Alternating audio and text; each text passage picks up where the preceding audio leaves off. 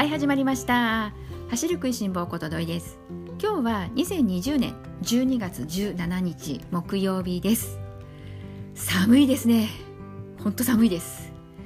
とうとう寒波がやってきましたね。皆さんのところ雪大丈夫でしょうか？私が住んでいるここ愛知県半田市なんですけれどもなんと昨日の夜中どうやら雪が降ったそうです。私はね寝ていて気づかなかったんですけれども昨日夜中に雪が降ったよということをね同じ市内の方から聞きました。ここの私が住んでいる半田というところはですね愛知県の中でも比較的こう雪が降るような場所ではないんですけれども、まあ、年にねほんと1回2回降るかなどうかなということで積もるっていうところまではねなかなかない土地柄なんですけれども皆さんのお住まいの地域は本当いかがでしょうかね？積雪のね多い地域の方はね本当ねこれからはね雪かきの大変なお仕事もありますしね。気をつけてねお過ごししていただきたいかと思います。そしてランニングっていう部分から言ってもですね雪の降る地域の方はね本当にこう走る場所もね限られてきたりしますしあと凍結も怖いんですよね。雪よりもむしろ凍結の方をね気をつけていらっしゃる方もランニングに関してはね多いかもしれないですし、まあ、いずれにしてもですね気をつけてこれから冬乗り切っていきたいですね。まあ急にですねこう大寒波がやってきたというところなので今日はですねちょっと皆さんがどんな服装で走っているのかそして私はじゃあどんな格好で走っているのか。ちょっとこの服装をテーマにですね話をしていけたらなと思います。ちなみにですね私の、まあ、普段走っている服装はというとですね、まあ、それこそ今週からなんですけれどもこうぐっと寒くなってきたので私は今週からですねあの上下シャカシャカになりました。あのそのシャカシャカってあのいわゆるこのウィンドブレーカーですね。で上下ウィンドブレーカーでシャカシャカでで、まあ、その中にロンティーを着てます。で、えーと、手袋とネックウォーマーも、えー、今週から使うようになりました。で私はですねもうウィンドブレーカーになっちゃうとあのタイツは履かないですね。タイツは履いてないです。そしてもう一段寒くなると、まあ、大体これ年明け1月2月なんていうところなんですけれどもここからさらに一段寒くなるとあの走る時間帯にもよるんですけれども夜ランだとかになってくるともう、えー、そのウィンドブレーカーの中にですねもう1枚、えー、ユニクロのウルトラダウンを、えーとベストタイプの方ですね袖がないベストの方を着込んでいます。実際ねもう本当にこんなダウンまで来ちゃうと暑いんですよね、まあ、走れば暖かくなることは分かっているしなんならねこう暑いを通り越して真冬なのにちょっとこうじんわり汗をかいたり。そんな状態ではあるんですけれどもそれでもですねあのー、寒いと私肩にねどうしても力が入っちゃってこう知らず知らずのうちにねこうキュッとこう肩が上がっちゃったりだとか、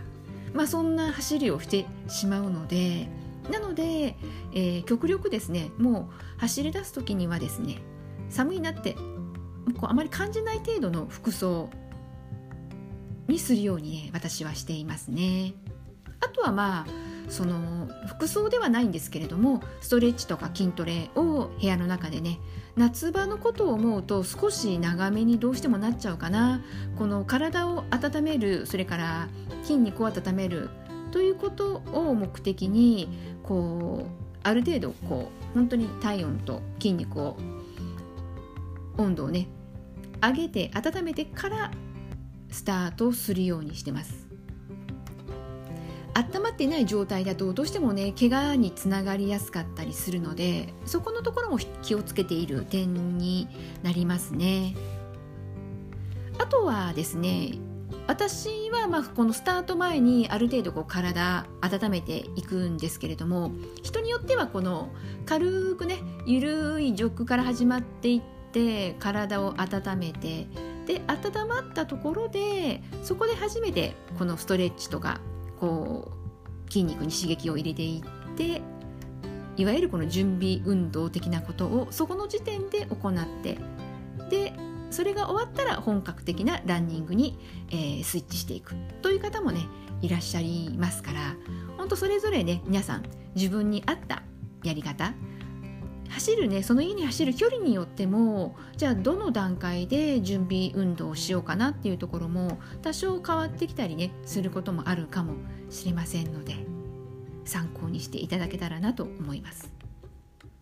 ちなみに私はですねこのやり方は比較的走る距離の短い方に合っているかなと思います。私今お話しさせてもらったこのやり方はだいたいあの5キロかな。5キロ走る時ですね。5キロの時にはこんな感じです。なのでこう本当にこう着込んでますけれども汗ダクダクになる前にゴールしちゃいますしじんわりぐらいなところで、まあ、ゴールできる。5キロ終えられるというところなので、まあ、私の場合はこの服装で、まあ、スタート前にストレッチや筋トレなどして体温を上げているというやり方で合ってますね。これ一歩間違えるとですねこの汗冷えだとかね、あの健康のために走っているのにむしろ風邪をひいてしまうっていう恐れもあるのでその辺はねうまく、えー、皆さん個別にですね自分のに合ったスタイルをね見つけていっていただけると嬉しいなって思います。皆さんはね今ねどんな服装で走られてますかね？どうでしょうかね？なのでね私もねこうインスタグラムとかでこの走った、えー、記録とかそれからこの走ったこの格好を、えー、ちゃんとこう映してね自分の姿が映るような形でアップされていらっしゃる方もいるので、まあ、そういった時にはね今どんな格好で服装で走っているのかなどこまで着込んでるかなとかその辺りをね結構見てますね。なのでねそうするとですねほんと個人差があることがねよくわかります。あとはまあその走るね時間帯日が出てるね日中に走る場合と一日の中でね一番寒い朝早朝にね走る場合とやっぱりね気候条件が全然違うので必然的にね走る格好も変わってきてしまうわけなんですけれどもねまあ本当いろいろありますからね、まあ、参考程度にね見たり聞いたりしてうまくね自分に取り入れていくといいかなと思います。でですね今日、えー、もう一つお話ししようかなというところではですね月間走行距離のことなんですけれどもまあ今ちょうどね12月半ば折り返したところなんですが皆さん順調に進んでますかね？私はですね順調ではないです、えー、湘南国際マラソンのせいにしてはいけないんですけれども、まあ、先週ねちょっとこの中止のこともあったりしてですね、まあ、土日全く一歩も走らんかったよっていう週もあったりして。で今58キロです。ちなみに私はですね月初の段階で月間走行距離、えー、140キロです。というところで目指して出発しました。でまあ湘南国際がまあ中止になってですね140キロっていうのも湘南国際マラソン、まあ、25キロをね、えー、全力で楽しむぞ走るぞというところで、まあ、そこに向かってね練習していこうというところで掲げて140キロだったので、まあ、ここの中間地点に差し掛かってですねちょっと下方修正しようかなっていうのが頭によぎりました。でもですねもう私ここで言っちゃうとですね下げません。私にしては珍しいんですけれども下げません。140キロのまんまです。ね、間を取って本当はね100キロにしようかないやいやいや間を取って120キロにしようかなとかまあいろいろこう悪魔のささやきがあったんですけれども140のままでいきます。まあ、その140キロのままにしていこうと思ったのはですね、えー、来年の6月なんですけれども飛騨高山ウルトラマラソンこれがまあ開催されることになればですねエントリーをしようと考えています。そうなるとですねまあそろそろちょっとねそちらに向けてスイッチも入れていかなくちゃいけないかなという時期的なこともあるのでなのでこのまま行くことにしたというのが大きな理由です。そしてまあおまけなんですけれどももう一つ、えー、理由があって年末年始どうしてもね飲み食い増えるじゃないですか。まあ、そのためにですね、えー、走ることをうまく活用してですね、まあ、できれば体重はね増やさずにキープして、まあ、わよくばですねこの年末年始に向けてちょっと減らしておいてですねスペースを作っておいて年末年始思いっきり食べるぞっていうねまあ都合のいいねことを考えているわけですよ。それで、まあ、ちょっとこうね140キロ月間走行距離私キープしていくことにしましたので。皆さんねこの12月に入ってからの月間走行距離、ね、進捗状況の方はいかがでしょうかね。順調な方はどんどんそのまま行っていただいてですね。私のように迷いつつ修正するもよししないもよし。まあねこの月間走行距離掲げた以上は気持ちよくねこうクリアしていきたいなと思いますよね。なんでねまあ無理せず途中はね途中で修正しながら進めていくっていうのも全然ありだと思います。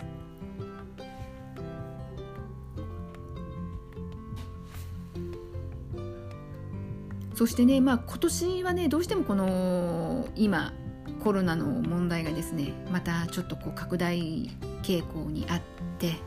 いろいろこう世の中もねざわついておりますしかといってね、あのー、少しずつ皆さんもねこの予防対策いろいろ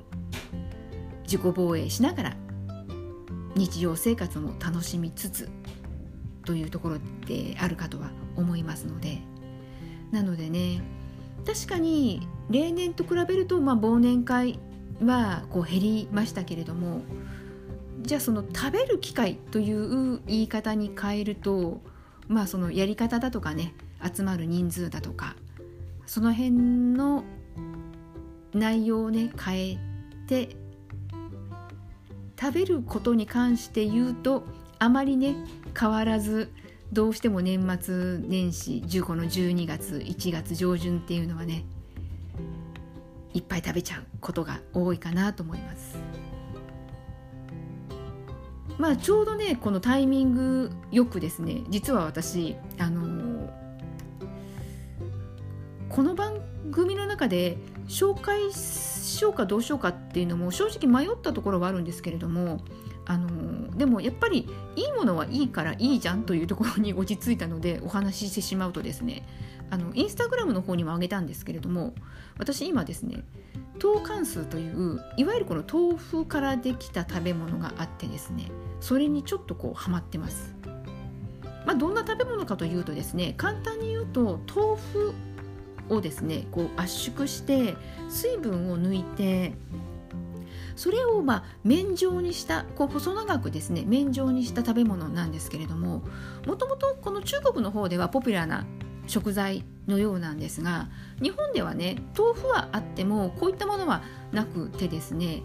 今までだとこうインターネットでしか手に入らなかったんですけれども偶然ですね私この家の近所でこの投函数が手に入るようになったのでまあちょっとこう一度それならばお試しでというところで購入して食べてみたらこれがですねあの意外になんて言ったらちょっと失礼なんですけれども本当普通に美味しくていろいろこのアレンジの幅が広い食材でして、まあ、例えばですとうーんとですねここ私3週間ぐらいの間にいろいろ試しているんですけれども例えばこう本当にこのサラダの具材としてだとかあとこのサラダでも本当にこの葉物野菜だとかああいったいわゆるこの生野菜系のサラダでも大丈夫ですしあとちょっとこの中華っぽくあの春雨サラダといって言うとちょっとこうイメージが湧きやすいですかね。あの春雨サラダの春雨がこの豆干酢いわゆるこの豆腐っぽい食材に変わるというのをイメージしてもらえるといいかなと思うんですけれども、まあ、そういったものだったり本当こう和え物だったりあとはこの焼きそばなんかもね良かったですしね。今まで私こう試した中であとこうスープとかもいいですね。スープとかも良かったし唯一あこれはあんまりかなと思ったのがラーメンですね。この焼きそばを作った後あのラーメンも作ってみたんですけれどもいわゆるこのラーメンの中華麺をやめてこの豆干酢を使ってみたんですけれどもまあ私個人的にはになっちゃうんですけれどもラーメンとして食べるとちょっと違うと思っちゃいました。どうしてもラーメンはあのもちろんスープとかもねあの大切な要素ではあるんですけれども麺も大事じゃないですか。でこの喉越しだったりあのもちもちとした食感だったりでですねこの豆干数に関して言うといわゆるあの小麦粉独特のもちもち感っていうのはやはりこう弱いんですよね。ツルツルっていうのはあってもこのもちもちっていうのがなくてそこをね求めるとちょっとこれは違うぞというところでだからこうラーメンとして食べるとラーメンじゃないっていう風になるなと私は感じました。うん、なのでラーメンとして食べるに関してはあのー、好き嫌いがね分かれるところではないかなと思うんですけれどもでもあのこの全体で言うとあのものすごくいい食材だなと思いました特にこの豆腐ということはつまりまあこの大豆からできているわけなので植物性のタンパク質というところなので結構ね今こうタンパク質ってあのスポーツをやる方もそうなんですけれどもこの筋トレやっている方とかもあの動物性のタンパク質と違ってあのどうしてもこの動物性のタンパク質いわゆるこうお肉系になってくると油もどうしても一緒にこう取ることになってしまうのでカロリーを抑えつつタンパク質を取りたいなという希望の方にはすごくいい食材だなって思いました。で例えばこうサラダにしか使えないだとか用途がね限られてくるとまたちょっとねこう日常的に食べるとなるとだんだんとね最初はいいけれども食べなくなっちゃうかなということもあるかもしれませんがこれは本当ねいろんなものにこう使えるなという感じなのでうんなのでそう本当にいいなと思いました。なのでですね私全然あのこの商品の回し物でも何でもないんですけれども気になる方はですねもしよかったらえーとですね、お豆腐工房石川で多分ググっていただけるといろいろな商品情報とか出てくると思います。あそしてあのー、商品情報というところでいくとですねネット販売しているんですけれども私はですねここでこのネットで食べ物を購入するということに関して言うとですねどうしてもこの送料がね高くなるんですよ。クール便とか使っての発送になっちゃうと結構もうクール便だとねもう1000円以上しちゃったりとかするのであのー、ちょっとねこうせこい話になってくるんですけれども私あの商品代よりも送料の方が高いっていうのがちょっと嫌でなのでこの投函数まあ他のね違った呼び方の商品名、まあ、いわゆるこの違うメーカーとかでもいろいろあの多種あるんですけれどもここ1年ぐらい前からずっと気になってたんですがこのネットでわざわざ買ってまで食べてみよう買ってみようというふうにはどうしてもなれないものの一つだったんです。それが偶然私が住んでいる市内にですねこのトーカンスを作っている、あの、工場のですね直営店が少し前にできましてそれでネットではなくて店頭で買えるようになったんです。でしかもですねあのここのお店の方が素晴らしく親切な方でこの半田店でこの豆腐工房石川さんの半田店ができた時に見に行ったらですね実際実はお店で販売していなかったんです。でまあお店の方にちょっと話をしてみてあのずっと探していて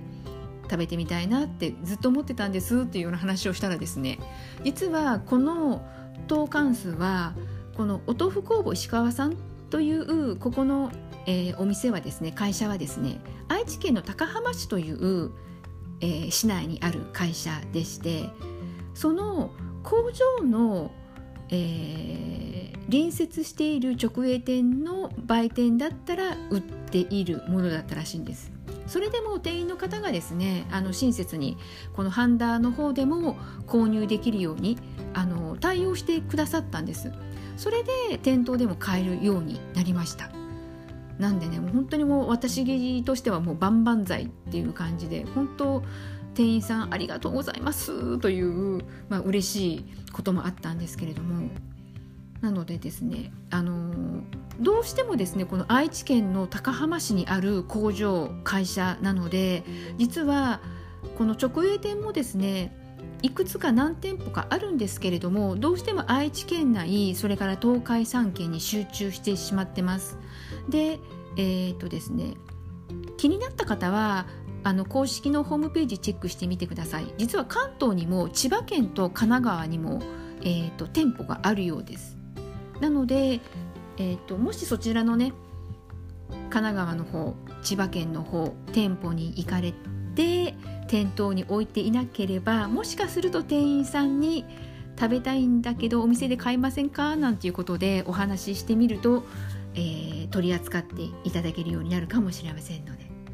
もし気になって一回食べてみようかなと思われた方はですねちょっとお店に足を運んでみられるのもいいかなと思います。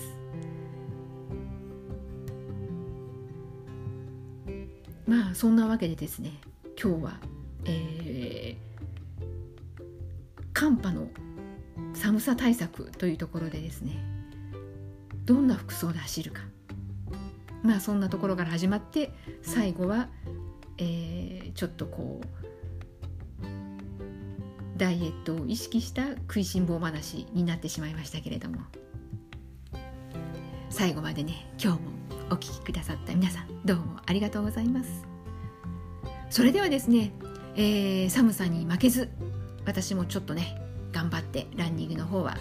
えー、なんとか月間140キロ超えられるようにですね後半戦ちょっとペースを上げて頑張っていきたいなと思ってますので皆さんもね寒さに負けずそしてね風邪をひかないようにね気をつけながらそしてそして滑って転ばないようにね足元も気をつけながらねこれからのシーズンランニング楽しんでいきましょうね。それでは皆さん次回また元気にお会いしましょうね。ではではまたね。